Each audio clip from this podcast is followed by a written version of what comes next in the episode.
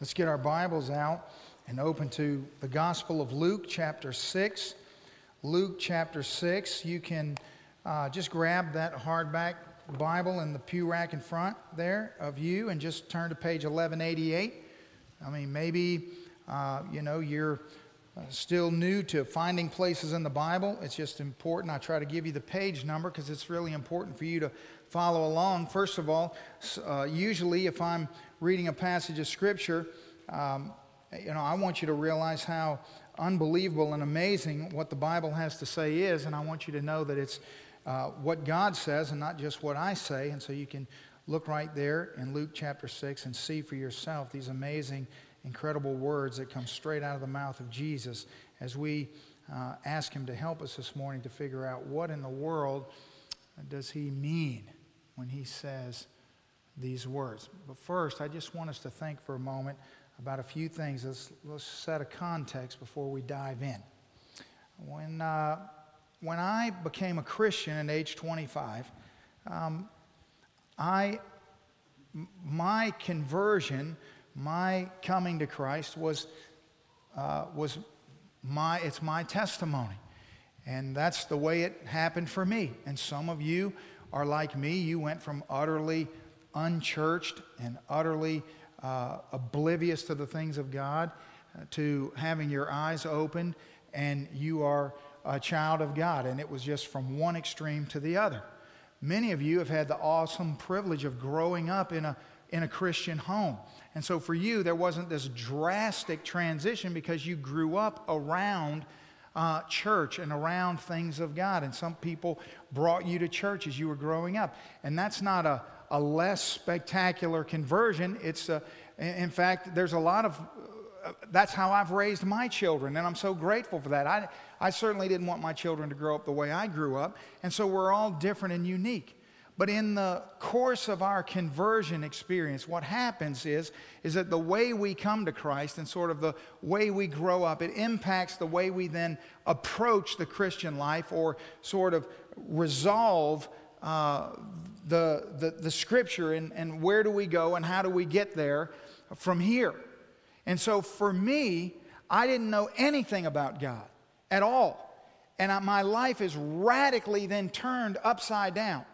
And so I'm voraciously reading the scripture, trying to sort out, you know, what do I do now? My wife is, is pregnant with our first child.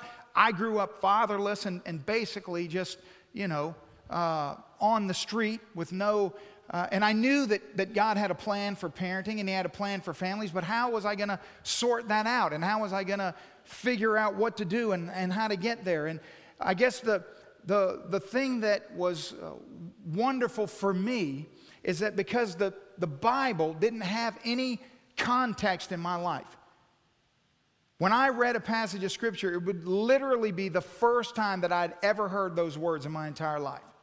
And so I would read things with new eyes as a saved child of God for the very first time, and I wouldn't have any ideas about what that meant. I would just look at the words on the page, think about what those words say, and then try to say, God, now how do I live that out? What do I do with that? And I think in that way, uh, I've been very blessed because I don't have to overcome any sort of cultural biases or any, I don't read things uh, and, and, think, oh, well, I remember when I was a kid and somebody said this or somebody said that. And so I remember reading these words in Matthew 6, I mean in Luke 6, and I remember just sitting there and thinking to myself, okay, based on what I understand about what has happened to me, that I knew beyond a shadow of a doubt I'm clearly not the person I used to be, that everything about me has changed. My whole way of thinking and everything is now new.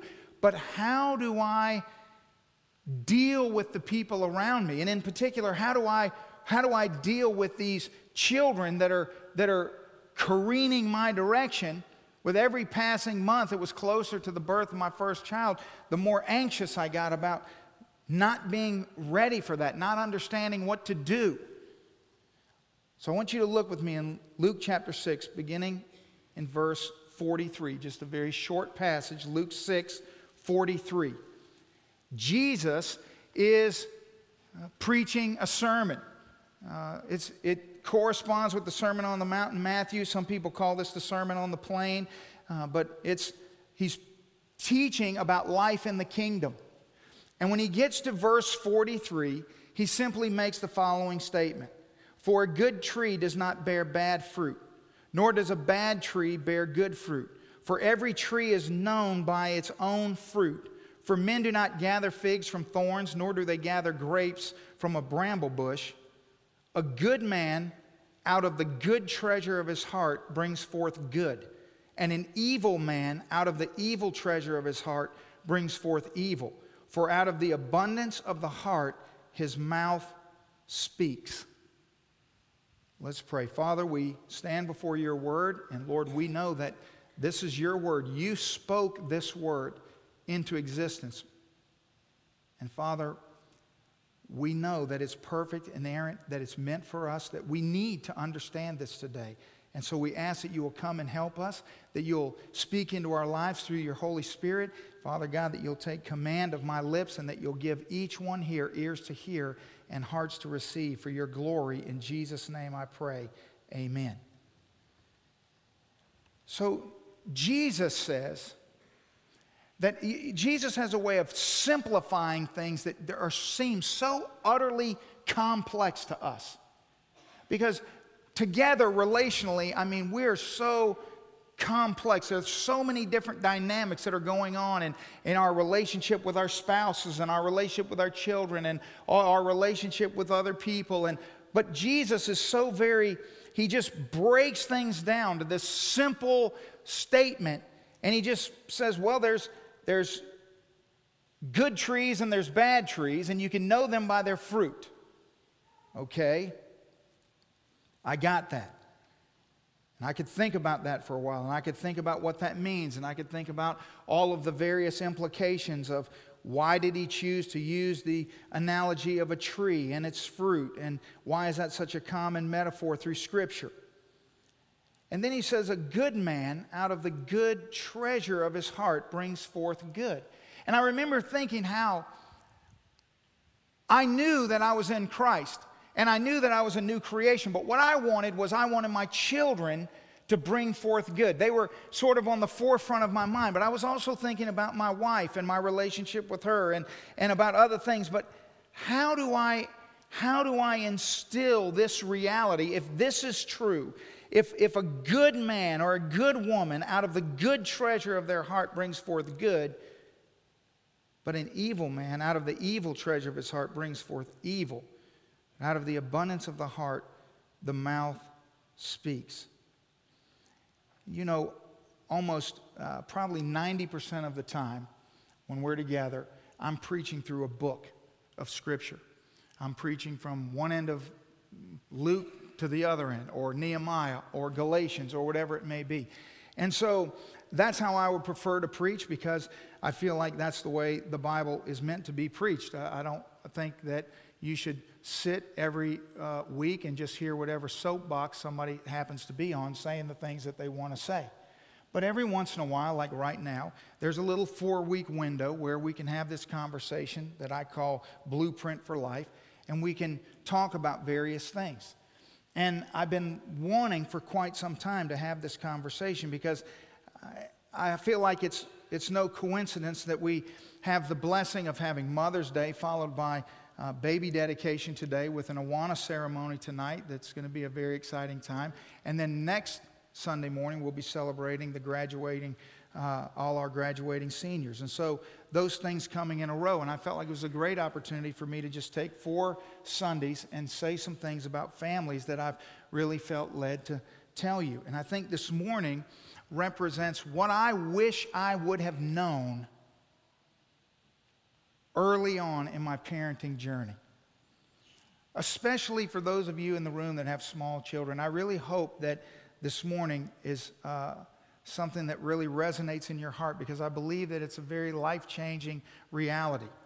And if there's anything that I could say to parents, it would be the things I'm going to say to you this morning. And I have learned most of those things by reading the Bible. And also, I think the best uh, place that they're all sort of pulled together is in a, a book by a pastor named uh, Tedd Tripp. He, he wrote a book called Shepherding a Child's Heart. And there's uh, several Sunday school classes here that are going through that material. I think one right now, currently, and there's another class that's going to be starting uh, in a few weeks.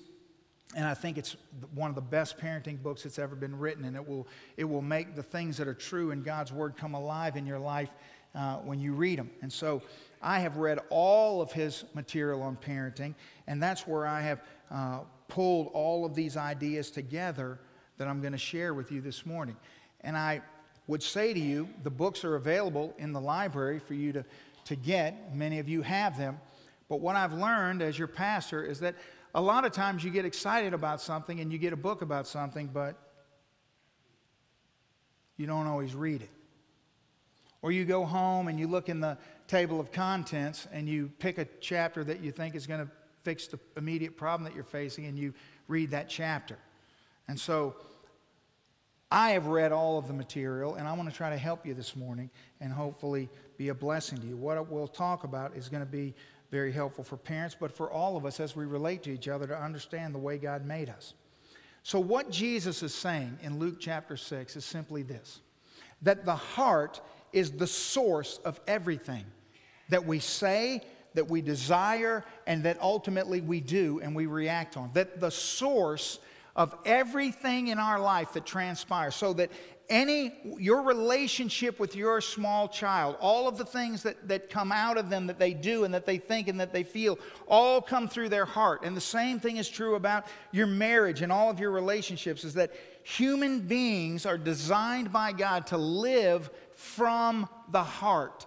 So, whatever's going on in the heart is going to determine everything else that's going on your actions, your reactions, your responses, your behavior, the choice of words that you choose to use. Um, all of those things are going to be caused by primarily what's going on on the inside of you, not what's surrounding you on the outside. Now, certainly, the external forces at work around you are going to affect you and they are going to impact you. But they will never override the heart. The heart is the preeminent source of everything that comes out of us as human beings. The Bible will basically breaks uh, humanity down into two basic components. Now, there are variations within the components, but basically, there's the outer man and the inner man, those two parts. The, the outer man would be the physical self. It's the, it's the body. It's the housing that God's given us to house the heart and what's within. Um, sort of like uh, if you think about a, a, an astronaut wears a spacesuit. Well, uh, as a human being on Earth, we wear this, this outer man suit. It's, an, it's our earth suit that our, houses our, our heart. But the inner man is where the Bible really focuses. And the Bible uses different terms like mind, emotion, spirit, soul, will, all of those various components, but they're all in some way connected to and woven through this issue of the heart. It's sort of a, all of those are terms that can be collected together into the heart. The heart is the, the core of our personhood. So when you think about your relationships, if you think about your children, if you think about a strained relationship that you have within your family, you need to understand something that all of your endeavors to resolve or to fix or to, to, or to you know, uh, change the trajectory of that relationship, if they're not primarily focused at through the heart, it's not going to yield any lasting change. The, the heart is sort of the, the steering wheel of our lives. It will determine where we go and what we do and who we become. Proverbs 4 says it this way Keep your heart with all diligence, for, it is, for out of it spring the issues of life. I mean, that's, a, that's a, just a ginormous statement. That out of this one thing are the issues of life. I mean, how do you, well, I mean, if somebody says, well, what are the issues of life? Everything is the issues of life. I mean, everything about us are, the, are, are somewhere in that category of the issues of life. And where do they come from? They come from this one singular place the heart. Out of the abundance of the heart, the mouth speaks. So when we want to know, see, isn't God good? Because we can't see into the heart. We can't, we, we don't know what's going on in the heart. Even if you go to the, the, the hospital and you have some, you know, high-tech procedure done and, and they scan or EKG or something like that on your heart, all it will do is give you the physical information about your heart. But we can't know the spiritual information. But God gives us a way. He gives us a, a, a, spiritual EKG, if you will, and it's the mouth. That the mouth will always sell out the, the hidden reality of what's really going on inside. So you should be grateful for that. We should be very thankful for that. Because if that weren't true, we would be in a real quandary, wouldn't we? We wouldn't have any way of knowing what was going on in the lives of the people that we love. But because of the mouth, if we listen with right ears, we can hear correctly and we can then be clued in to what's going on. And so, according to what Jesus says, when we seem to slip up and say things that we don't mean, and we say those things, then we come back and say, you know what, I'm, I'm sorry, I didn't mean to say that. Well, Jesus says, well, you might not have meant to say it, but it's in your heart. It didn't just come out of nowhere, it came from somewhere.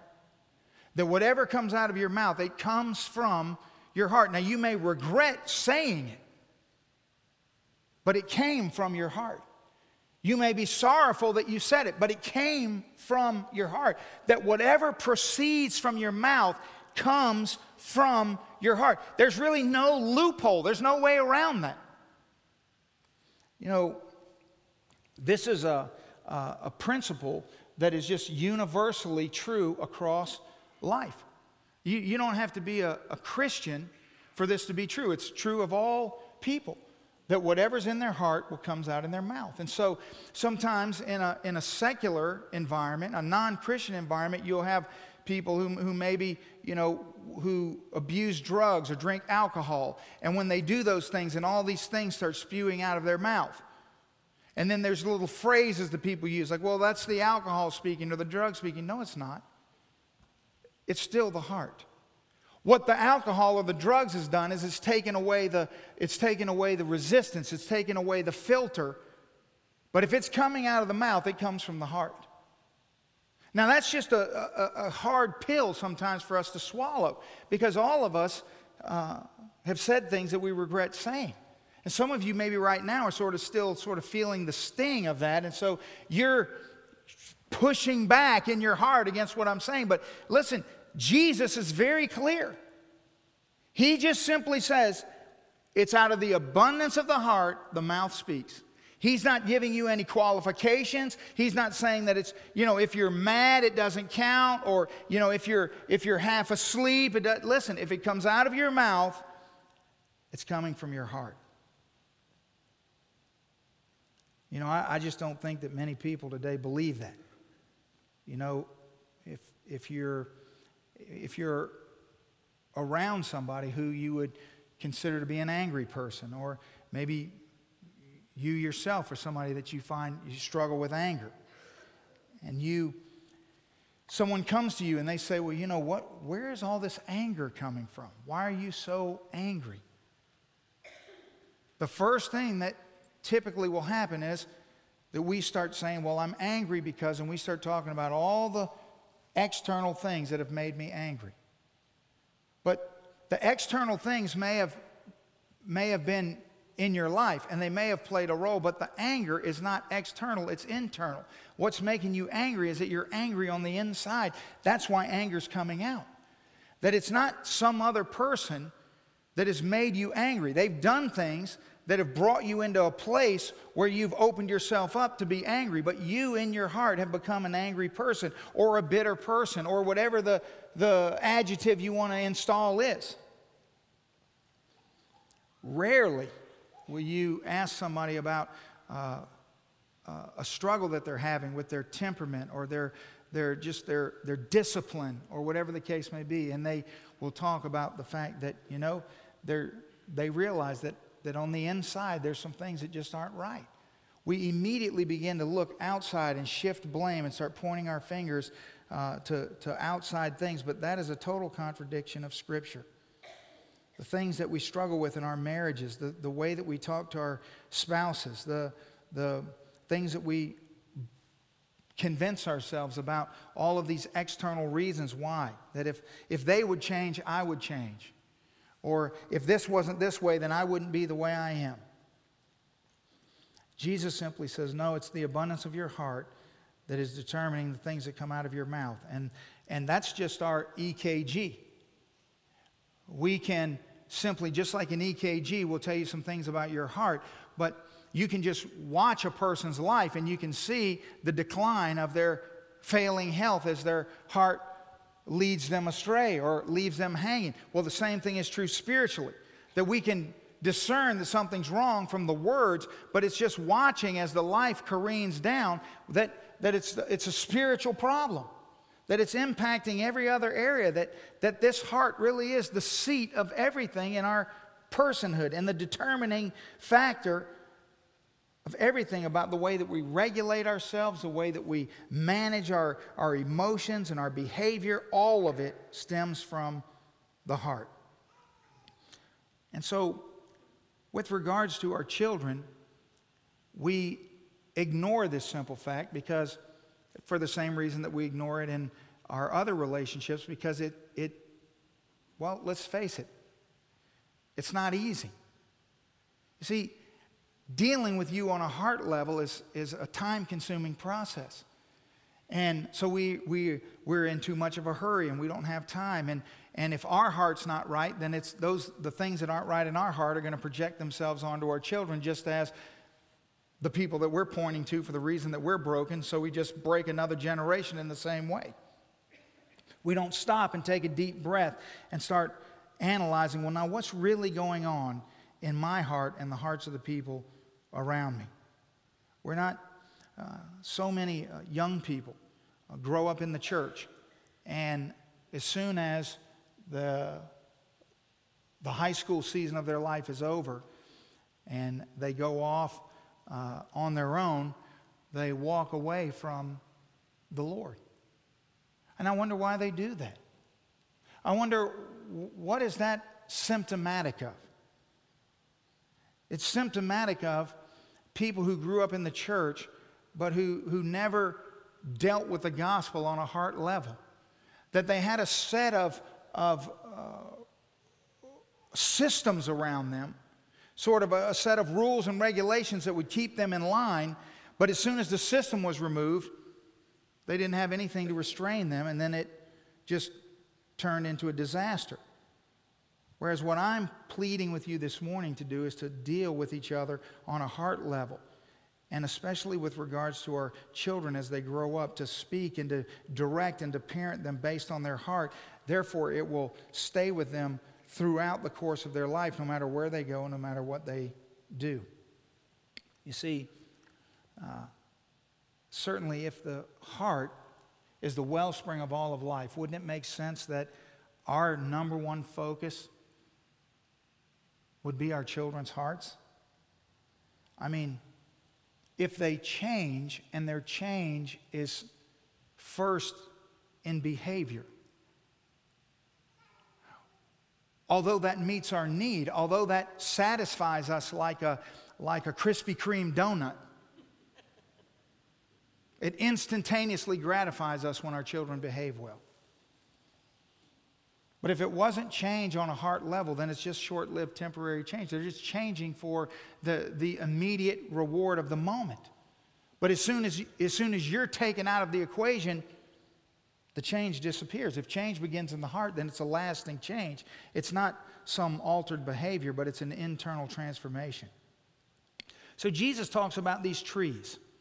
He uses this common metaphor. We won't spend too much time here. We've talked a lot about this through the book of Galatians, but we do need to have a conversation about these trees. And so, if you have a, a tree in your yard and it produces a, a, uh, uh, some sort of fruit, maybe you have a, a, free, a fig tree or an apple tree or some sort of tree, a pear tree in your yard. And this tree, every year it produces fruit, but the fruit is uh, terrible, it's bitter, it's unedible, it's uh, worthless. Now, the fruit's there, but it's just no good. And year after year, you keep hoping for this tree to turn around and start producing good fruit so you can enjoy it and you can bake pies with it and you can can and preserve all this amazing bounty that the, the, the fruit produces. Or maybe you look across the fence line at your neighbor's place and you see his trees and you see them enjoying these wonderful uh, apple pies and apple fritters and apple sauce and apple everything, and you've got nothing because your tree stinks. It won't produce anything. Well, what are you going to do? How are you going to approach this problem with your tree? You're, you're not going to walk out there and begin to, to exert some external force upon this tree that's going to make this fruit good. There's not going to be any, you, you know intuitively that there's no qu- quick fix. That you can't go out there and yell at the tree, that's not going to help anything. You can't go out there and kick the tree, that's not going to help anything. You can go out there and you can try to restrain it and punish the tree. I don't know, you know, put a bunch of squirrels in it or wrap some fence tightly around it. That's not going to do any good for it. It's not going to change the fruit of it. You can you can go down to Walmart and you can buy a whole bunch of beautiful, juicy, ripe pears, and you can come home and you can go out there and you can duct tape those pears all over that tree. And you can stand back and go inside and get your wife and say, Honey, look, I fixed our tree. Look at our tree. Isn't that amazing? And again, you'll have a momentary moment of gratification, but you have not fixed the internal problem. That in order to change the, the dynamics of the fruit that's being produced by that tree, you have to work on a root level. You have to be committed to it. See, this is what I'm saying. I'm saying that too many parents, in the busyness of their life, are looking at their child as this little tree that's, that's, that, that their job is to raise up to produce this amazing fruit, and they just simply don't want to fool with it. It's just too much, so they just start gluing stuff on it because when you glue a bunch of good fruit on it, then everybody that bumps into you says, Oh, look at, oh, your kid's doing so good, and they behave so well, and they do all these because they can see all that. But what they don't know is you're taping all that fruit on there, that it's not coming from the inside, that you you see, most of us, what we would do is we would just cut the tree down, let's be honest, and plant another one. Mainly, I certainly would because I don't have any idea how to re- rehab a tree. But some of you do. I could call you to come over to my house. And you would, you would say, okay, here's a concoction of things that we can begin to put into the soil of the tree that are going to be able to help the tree and make the tree healthy and resolve the problem that the tree's having. And you could nurse that tree to become a tree that's healthy. But it's not going to be this quick fix problem. It's going to be a long, arduous process of finding out what is wrong with this tree internally and allowing it to work from the inside out. It's the exact same thing with a struggling marriage. It's the exact same thing with people that you love that you find yourself constantly at odds with. You see, the tree that produces a, a, a pear or a plum, or whatever it is. It can only produce that because that's what it is in its core. That's what it is uh, made to be. And so it's going to produce that fruit and only that fruit, and it's either going to be good or it's going to be bad. And that's just the way it is because that's how God made it. Well, God made our children. He gave you your children, He gave me my children to produce fruit, and He gave them to us to produce good fruit. Now, they're going to produce fruit. It's either going to be good fruit or bad fruit because they're made to produce fruit. Everyone produces fruit. But what's it going to be, good fruit or bad fruit? How do we determine what, what can we do to, to come alongside our children and to do everything we possibly can as parents to ensure that they produce good fruit? Well, I think that uh, we need to avoid some of the common sort of external remedies that we employ in, in parenting. Now, these are, these are the three things that are most commonly seen uh, amongst uh, our parenting styles. There's obviously a list that could go on forever. But I just want to bring three things to your attention and help you just begin to think through these three things. The first thing is threatening. The threat.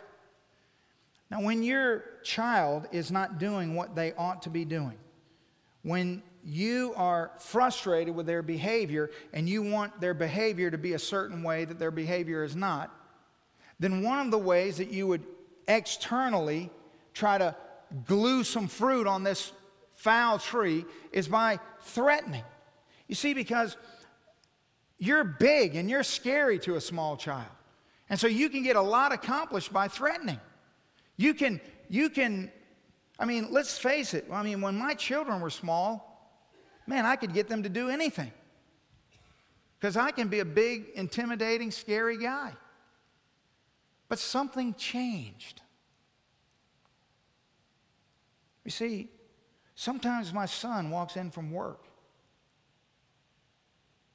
And I think, wow, he is a big, intimidating, scary guy. As I look up to him, I remember when my mother lost all control of me as a young man. Oh, she was able to, to keep the reins on me for a time. But basically, as a single mother that worked all the time, I didn't have any positive uh, influences in my life whatsoever. It didn't take long for me to be, when I was about 12 years old, I no longer was afraid of her. She physically couldn't do anything to me that I didn't allow her to do. She had absolutely, she, the tables turned. I was in control. And she could say to me anything she wanted to say, and I could listen or not listen. There was absolutely nothing she could do about it. Nothing. You see, threatening is a horrible, horrible uh, cycle to get in because it will lull you in when they're small and you'll begin to see some immediate gratification from it. But it's not going to yield what you want it to yield. Don't threaten your children. I know that it's attractive early on. Don't, don't threaten your spouse. Don't use the threat to try to produce the fruit that you desire when you know that that fruit didn't genuinely grow on the tree in which you are desiring for it to grow on. The second one is manipulation. Uh, this is where you know, if you do these certain things and I'll do these certain things, or you could just use the word bribery here, where we, we manipulate our children to behave a certain way or to do certain things. And I mean, this is a common practice that carries a lot of people that grew up in an environment of, of manipulation, then carry this right into their marriage. I'm astonished by how many grown people that I sit down and I'm having conversations about their marriage relationships, and there's all of this crazy manipulation going on between a husband and a wife. And so we have to start from the beginning again and, and, and realize now, wait a minute, the Bible says that you're one flesh. So, do you realize how schizophrenic it is for you to be manipulating each other? I mean, you think about that for a while. You, to continue to live that way as one flesh, I mean, how could you ever expect to end up anywhere but in a straitjacket? It's crazy. But we do that because we've been accustomed to it. We project that onto our children. We, we try, to, try to get them to, to behave a certain way or to, to do certain things. And so what we do is we know there's something that they want, and then there's something that we want. And so if we get what we want, then they'll get what they want. Now it seems like a fair enough, you know, transaction. I can remember getting, you know, sucked into this uh, vortex with my own children as I was learning this myself. Realizing that, man, that's a, that's a problem. See, I always thought that, well, if I could get them to do something that was good, then whatever means I used to get them there were justifiable because they were doing something that was good. No, it was terrible. And I remember realizing, my goodness, am I, I've got to stop. That is such a terrible uh, process to start in our children. You see, if, if you teach your son, for example, that uh, he should do good and for the reward of something else good. What happens to that young man when he begins to uh, be interested in girls? How does the young man who has grown up in a culture of manipulation handle dating? How does that young man choose a wife? Is it any wonder that we have young men who simply uh, look for uh, someone to date or even someone to marry based on what they're going to gain from the relationship? It's because that's what they've been conditioned to do since they were small children. That, well, getting married is a good thing. So I'll do this good thing, but what am I going to get out of it? And so they have these, these completely insane criteria for their relationships. Same thing is true about a, a young girl that grows up in a culture of, well, if, if you do this for me, I'll do that for you. You see how horrific the consequences of that are the longer that it uh, carries on throughout life? See, you don't want to do that.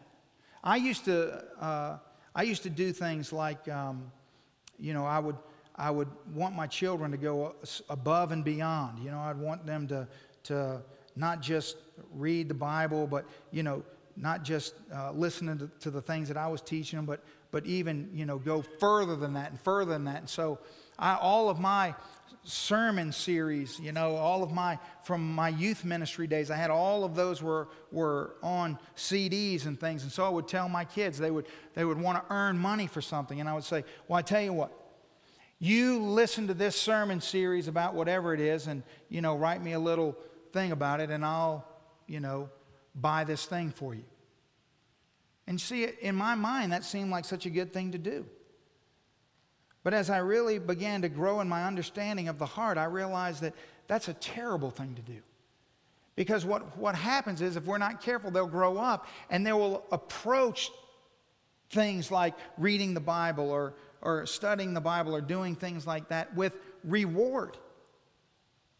And have you ever thought about where in the New Testament does, uh, does Jesus or one of the apostles preach a sermon and use heaven as a motivation? You don't find that. It's just the, the glory and the reality of God that motivates people to be the people that God called them to be. The fact that you can know God and love God and walk with God, that He knows you and loves you. That, that, that the motivation is God Himself in Scripture. But we twist that around.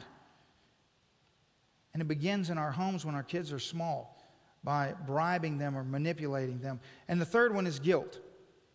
Uh, the guilt is a, is a very powerful tool because guilt is part of the, the uh, it's part of our Christian experience and process that, that God uses guilt in our life.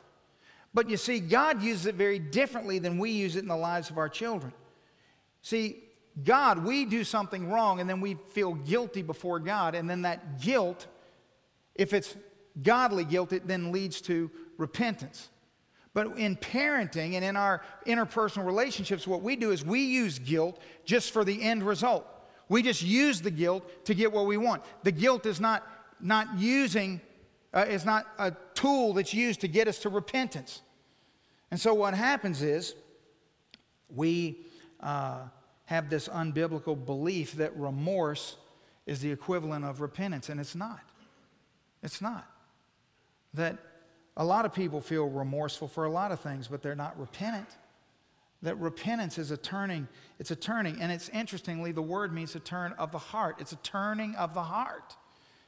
And so we don't want to bring about uh, guilt upon our children or upon our, our spouses or in our families and use that as a weapon to get what we want. We know that, how do you know when guilt is a problem in your home? You can, there's certain uh, telltale signs if your child is, is uh, if you've been using guilt against your child, your child will be very quick to uh, blame shift to a different direction. Will say, Yes, I know what I did was wrong, but. See, that's guilt. Yes, I, I know I shouldn't have done that, but is it really wrong? We, we start redefining what's right and wrong in our minds because we've, we've allowed guilt to creep into our families and into our relationships and create all of these, uh, these sort of pseudo repentance experiences, but they don't yield anything. Repentance is a, it's, it's just uh, a, it's not a vague sense of guilt. That's not at all what it is. The power of repentance is that we come before a holy God, we uncover our sin, and God covers it. That's how repentance works. If you don't understand what repentance is, I'm explaining it to you right now. It's this simple. Repentance is we come before God and we uncover our sin, and then God covers it. That's what repentance is. You see, when we confess our sin is against God and God primarily, and then God covers that sin, and then we it that and then we change. We change because of that. But when we're secretive, we try to hide our sin, we try to, we try to hold things in, and, and we have reasons for doing these things.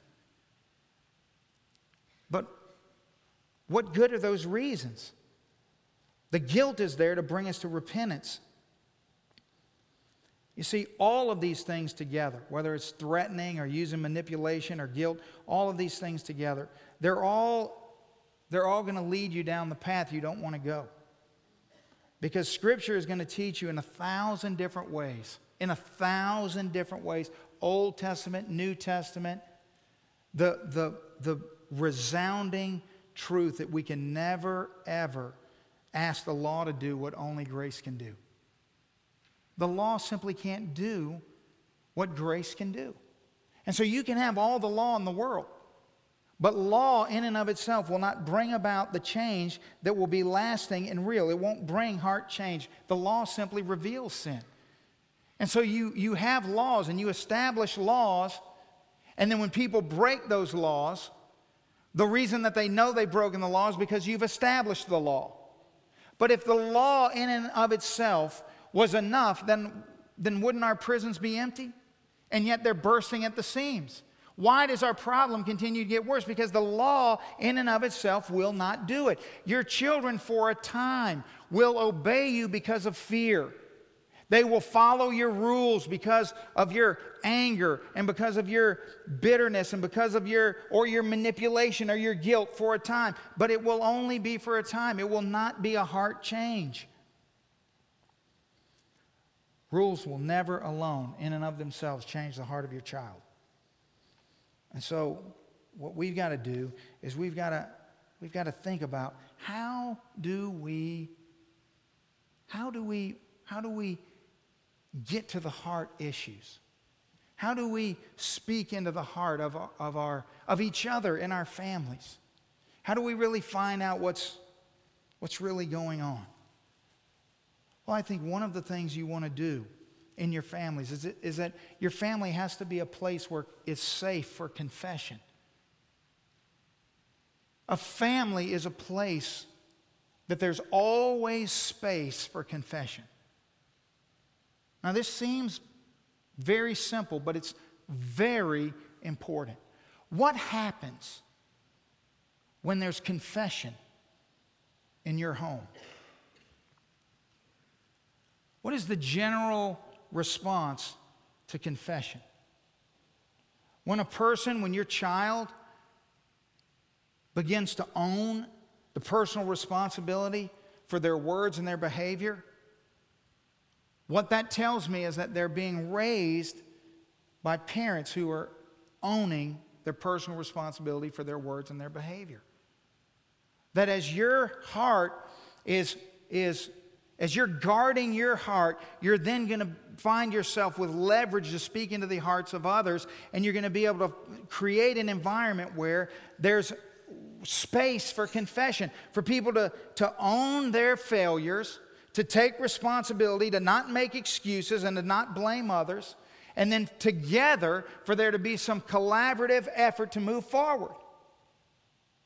You see? The more I thought about this and the more I've uh, just gone through this in my mind, and i have been so grateful that uh, so many of you have uh, been through these uh, parenting studies in your Sunday school classes. The more I've wondered as you've gone through them, have they not impacted your marriage relationship? I don't see how they couldn't. Because so much of what is broken in our adult interpersonal relationships is what exactly I'm addressing in the way that we deal with our small children. Children cannot confess something that they don't see. How are they going to see it? They're going to see it because somebody is dealing with their heart. They're never going to see that by your ranting and your raving and your screaming and your yelling. They're not going to see that by your threatening or your manipulating. They're not going to see that by the guilt trip that you're putting everybody on in order to get them to do the things you want them to do. That is not going to illuminate the depravity of their heart that's going to cause them to, to, to, to come to you, to confess to you, to take ownership for their sin, and then for together for you to walk through a process of repentance and restoration. Now, as I say that, isn't that? I mean, how many of you are sitting here listening this morning thinking, my gosh, that's what I need in my marriage? What happens when you when you confess to your spouse that, you know, this or that or the other? What, what, is, the, what is the ensuing dialogue? Do you pounce on the, the other person and begin to just beat them down as to what they, and just, you know, over and over, just drill into the fact that they failed and that they, they've come to you and confessed. You see how unhealthy that is? That we're together, we're a team. We're not against each other, we're together. And so oftentimes, spiritually, we're working against one another. Here's what the Bible says about this process of the heart with regards to sin in Hebrews chapter 3. The writer of Hebrews says in verse 12 Beware, brethren, lest there be in any of you an evil heart of unbelief in departing from the living God. But exhort one another daily while it is called today, lest any of you be hardened through the deceitfulness of sin. Now, if you look at those two passages of Scripture in Hebrews and you just analyze what the writer of Hebrews is saying, what God is speaking to us, and you just, like, I, I look at that and I think about it in reverse. I think about the end result is this, this hardening by the deceitfulness of sin. But how did that happen? Well, because we haven't been, we, we need to be exhorting each other, we need to be encouraging each other every day so that doesn't happen. And we don't want to be a people that, that has a heart of unbelief and depart from the living God. And so what we need to be doing to protect ourselves from that is that we need to be eradicating sin in our life, encouraging one another, and making a way in the immediacy of today. We don't need to be saying, you know, that right now I'm so stressed out and I've got a new job and I'm under a lot of pressure and all these things are going on, and I just don't really have time to get involved in all these situations that are going on in my children's lives, but, but I'll deal with that in the future. No, the Bible says today that right now is the time to deal with these things, lest your heart will be hardened by the deceitfulness of sin. So, sin is therefore deceitful. And how does it deceive the human being? What is the mechanism? So, in other words, sin, the Bible says, is deceitful. None of us are going to argue that. So, let's just think practically for just a moment about this. Who does sin deceive first? Not, not your spouse, not your kids, you. The first person that's deceived by sin is us. And how does sin deceive us according to Scripture? Through our heart. Because the heart is the wellspring of all of life. And so sin is going to deceive you first and foremost through your heart. And then you're going to become hardened. You see, we're, this is why we so readily see the sin in other people and are so slow to see the sin in ourselves. Because we've been deceived by sin. That we, there, there, there are these certain unconscionable sins, these certain sins that bother us so greatly that we don't seem to have any tolerance for anyone who struggles with certain things, but we're just slinging stones in a glass house. In other words, who made you and me the determiner of, of, of the categories of sin? That what we need to be uh, aware of is the fact that all of us are sinful. All of us. And certainly within the context of our families, that we're raising little natural born sinners. That's what we're raising.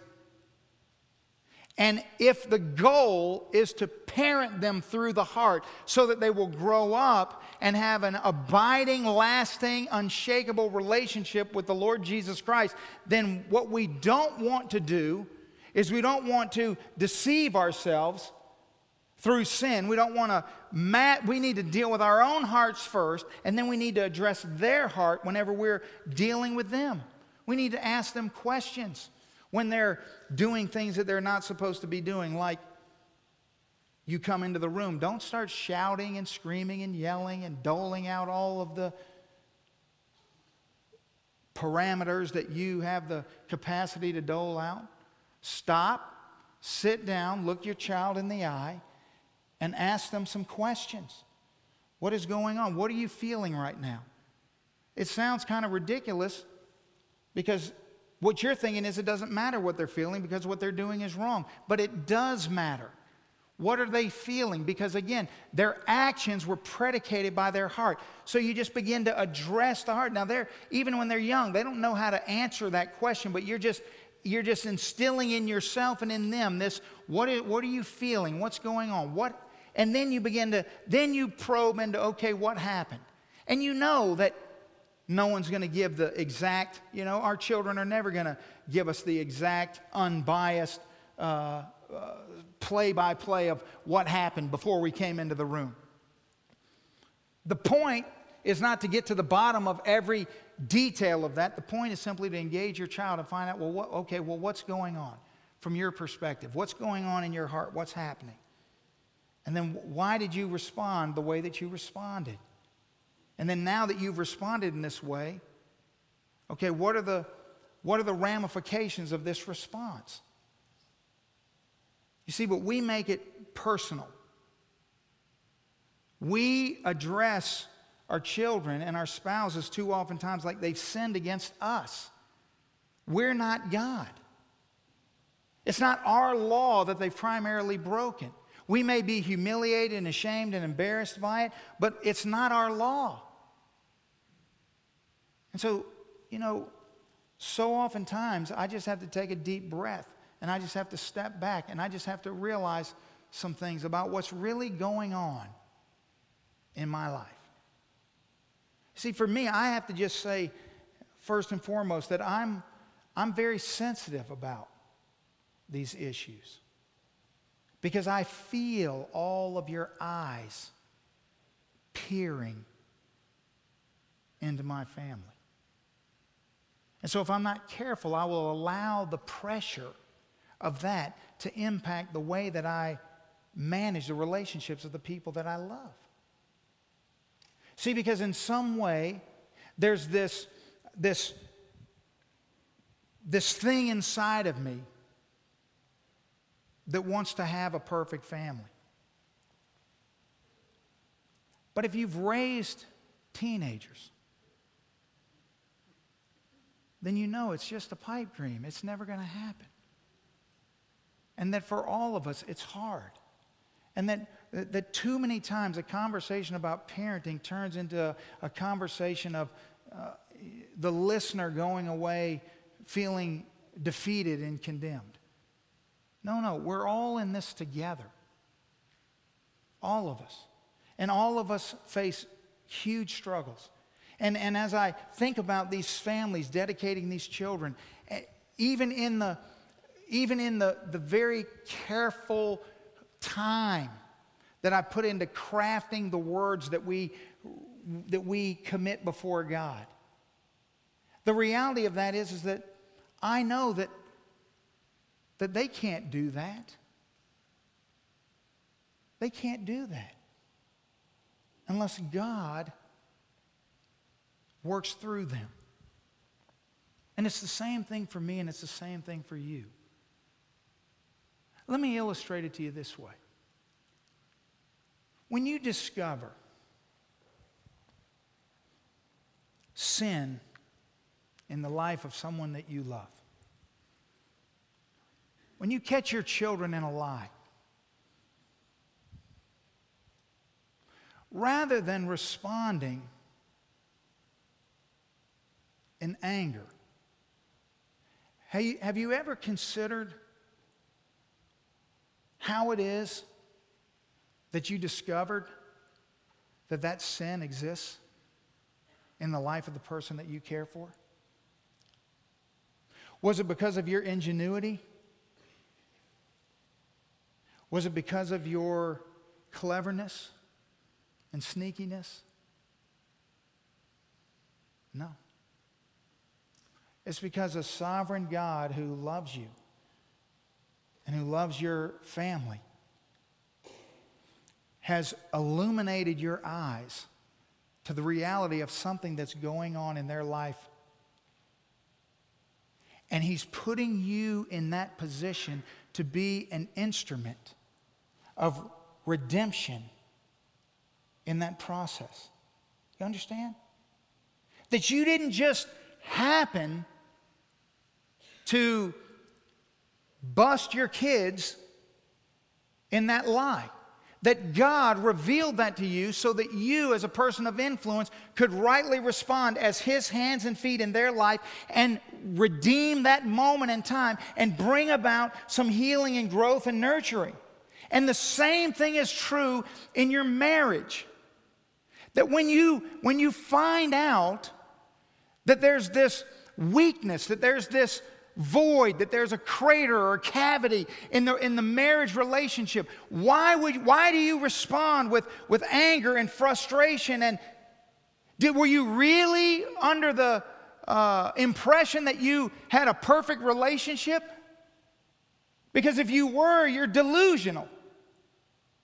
And the fact that God has brought you to a place to be able to see what's actually going on is, a, is, a, is an act of His grace and His mercy in your life for you to then be, because what would be the worst thing? The worst thing is for you not to know. Don't you see? That God allows us to know the things that are going on in each other's lives so that we can be His instrument of grace and redemption in those areas. That doesn't mean that those conversations are easy. That doesn't mean that they're not painful at times. That doesn't mean that we don't dread them. But they're a gift nonetheless. This is what the Bible teaches us about being the people of God. That the only way this tree is going to produce good fruit is that something has to change at the root level. And so, if all you want is peace in your home, well, you're never going to get it. Because if you keep sweeping everything under the rug and keep pretending that all these things don't exist so that you can just, everybody just get along and be peaceful, I don't want to talk about it, I don't want to think about it, it's just going to fester. And every time it comes up, you're just throwing your fist up at a graceful God who's saying, No, I'm showing you this for a reason. Are you saying that my grace is not sufficient? Are you saying that, that, I am, uh, that I am incapable of bringing healing into this? Because he's not. And so, this is the way that we should interact with each other. When you, when you see a glaring weakness or a, a blind spot in the life of one of your children or someone in your home, it's because God has shown you that. So, what you need to do is respond by saying, Okay, God, what do I do now? What do I do now? I could keep you here all day and just over and over confess to you all the ways in which I've learned this in my own home. Just watching, watching my wife and watching her behavior and her actions and noticing that, that sometimes the way that I am impacts uh, negatively her. And, and though she doesn't say anything, the fact that I see that, I realize that's not because I'm brilliant or intelligent or smart. It's because God is revealing that to me that I need to address that. And say, honey, listen, if, if I'm saying something or doing something, or if I'm making you feel like your opinion doesn't matter, or, or I'm not grateful or whatever the case may be, then we need to talk about that and resolve that because I don't want that to be true. And the same thing goes for our children. Oh, how is your heart this morning? You woke up this morning and you prepared yourself to come to church this morning, what's going on inside of your heart?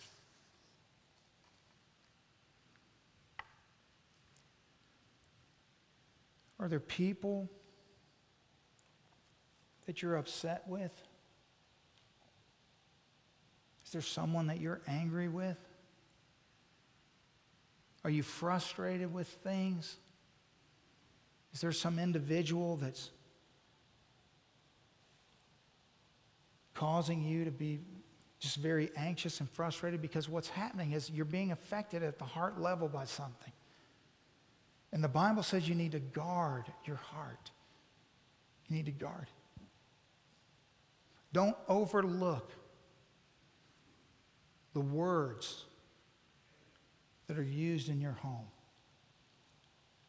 Those words, they come from the heart.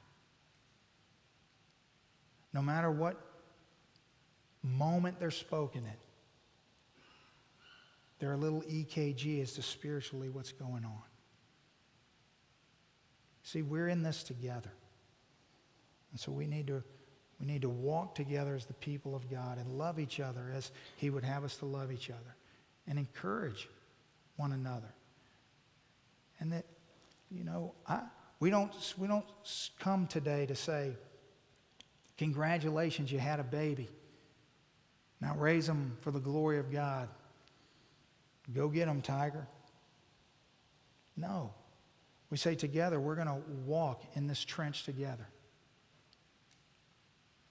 That those, the, the students that will celebrate their graduation next Sunday, that many of them have grown up in this church their whole life.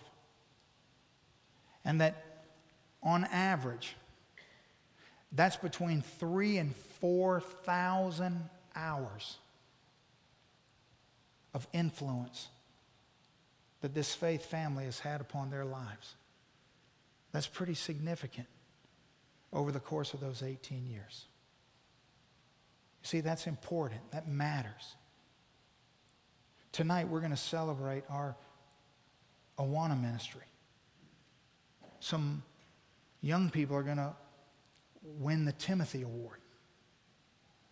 They're, they're, they're going to receive an award for memorizing hundreds and hundreds of verses. Maybe you don't have a, a, a, child in the Awana ministry. And so you think, well, this is a good night for you to take off from church. No, this would be the worst night for you to miss. You see, because they need to know that you care about them and that you support them and that they matter. You need to be here to cheer them on and to say, way to go. And, and every time they say so and so's name and they completed their first book, the significance of that moment, that what's drilled deeply into our heart as children, won't depart from us when we're grown. So, how is your heart? Maybe this morning you just need to come before God and say, Lord, I just needed to hear that. And I haven't been guarding my heart. And I've got all these crazy things going on. And before we get afraid of all the, the consequences or ramifications of this, we first just come to God and say, God, all of this is primarily between me and you first. And once I've resolved this with you, then, then I can resolve it with anyone because it's you and you alone that I've sinned against.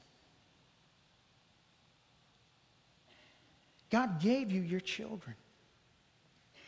You don't think He's standing arms open, ready to jump in and help you fully in every possible way? You think your situation or circumstances caught Him off guard? No, it hasn't. Thank God for, for you who, who, who parent our children, you Sunday school teachers. Thank God for you, you, you youth workers. Thank God for those who are parenting our kids right now in Kingdom Kids and in the preschool ministry. Don't you see We're in this together. We all live in a glass house. We're not throwing stones at anyone. We're in this together. But what matters above all things is what's going on in our heart. Let's stand and bow our heads.